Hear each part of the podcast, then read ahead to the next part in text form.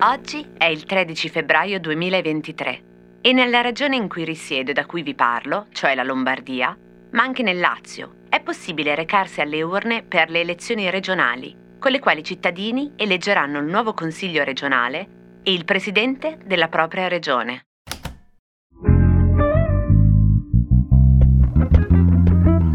Cose arrivate da vari luoghi, epoche e situazioni. Sono sintomi, sono diagnosi e a volte sono soluzioni. Messe una accanto all'altra ci raccontano chi siamo. Io sono Chiara Alessi e dal lunedì al venerdì alle 12 in punto, partendo da un fatto del giorno, vi racconterò la storia di una cosa, provando a rispondere con voi alla domanda: ma cosa c'entra? Cosa c'entrano le elezioni della regione Lombardia con una gemma?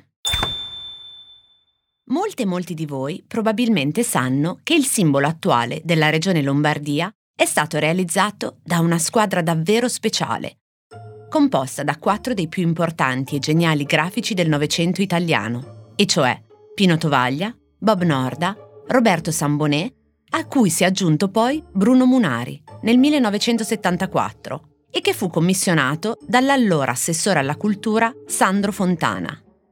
Sì, a quanto pare, un cognome fortunato in Lombardia, quello di Fontana, anche se poi il simbolo è stato storicamente collegato a eventi un po' meno felici.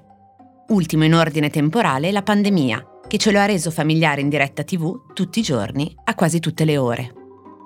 E probabilmente sapete che quella croce quadrilobata rappresenta una rosa camuna, cioè un'incisione rupestre della Val Camonica risalente forse all'età del ferro, dal significato ancora abbastanza criptico.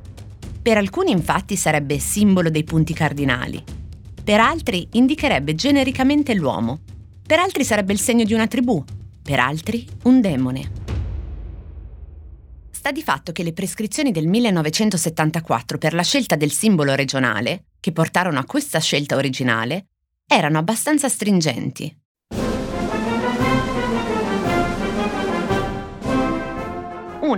Non poteva essere una forma simbolica che richiamasse quella della regione Lombardia, che non ha una sagoma, diciamocelo, così riconoscibile. 2. Non poteva essere un logotipo con RL, perché troppo riconducibile a qualcosa di commerciale. 3. Non poteva essere una pianta o un fiore, perché già molto usati in altre regioni. 4. Doveva essere qualcosa che evocasse il fattore del verde, perché rispetto a quello che pensate, la Lombardia è effettivamente una delle regioni più verdi d'Italia. Da qui la scelta dell'elaborazione del simbolo camuno, poi reso dai 4 geniacci di cui sopra il logo che conoscete, inscritto nelle proporzioni leonardesche. E quindi cosa c'entra la gemma con la regione Lombardia?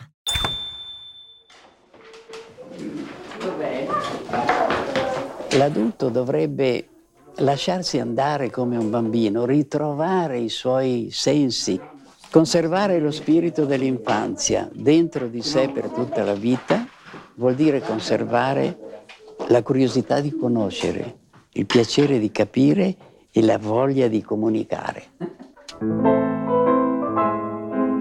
Ecco, magari qualcuno o qualcuna invece non sa che inizialmente Bruno Munari aveva portato avanti una proposta di disegno del logo per conto proprio. Scrisse in quell'occasione: quale immagine può essere immediatamente comunicativa agli occhi della gente? Occorre andare in cerca di quello che la gente conosce e associa all'idea di crescita. E se c'è qualcosa in natura che rappresenti questa crescita collettiva, questo sviluppo, che sia lui stesso la crescita, lo sviluppo, ecco, nel mondo vegetale, questa è la gemma.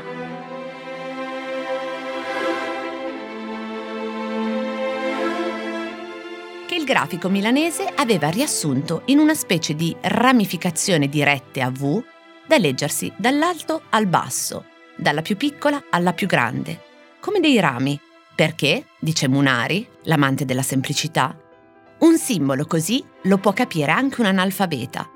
Lo può addirittura disegnare col dito sulla sabbia. Questa della riproducibilità era un'ossessione per Munari, tanto che l'esempio che citava spesso come terribile per la grafica italiana, tappatevi le orecchie, era un altro simbolo istituzionale, quello della Presidenza della Repubblica, che sfiderei chiunque di voi, così alla cieca, a ridisegnare ora su due piedi. Gli manca la memorabilità, diceva Munari, la possibilità di chiudere gli occhi e averlo precisamente in mente. Cosa in effetti invece possibile anche con la rosa camuna, che può essere riprodotta facilmente anche da un bambino, mentre non è detto che nemmeno un adulto sappia poi a che cosa si riferisca. La gemma di Munari però, seppur semplice da disegnare, allusiva e facilmente memorizzabile, alla fine non sembrava una gemma, ma più una pigna. E forse non si capiva neanche effettivamente che cosa c'entrasse con la regione Lombardia. E secondo me, questo è un buon esempio rispetto al fatto che certe volte, anche i più grandi, hanno ottime intenzioni teoriche che poi non sempre riescono a tradurre in pratica. E di come riusciamo a memorizzare immagini e saperle riconoscere, anche senza sapere effettivamente che cosa siano. Per fortuna allora forse, che abbiamo inaugurato questo podcast del Post per spiegarvi cosa c'entra. Cosa c'entra è un podcast quotidiano del Post scritto e raccontato da Chiara Alessi.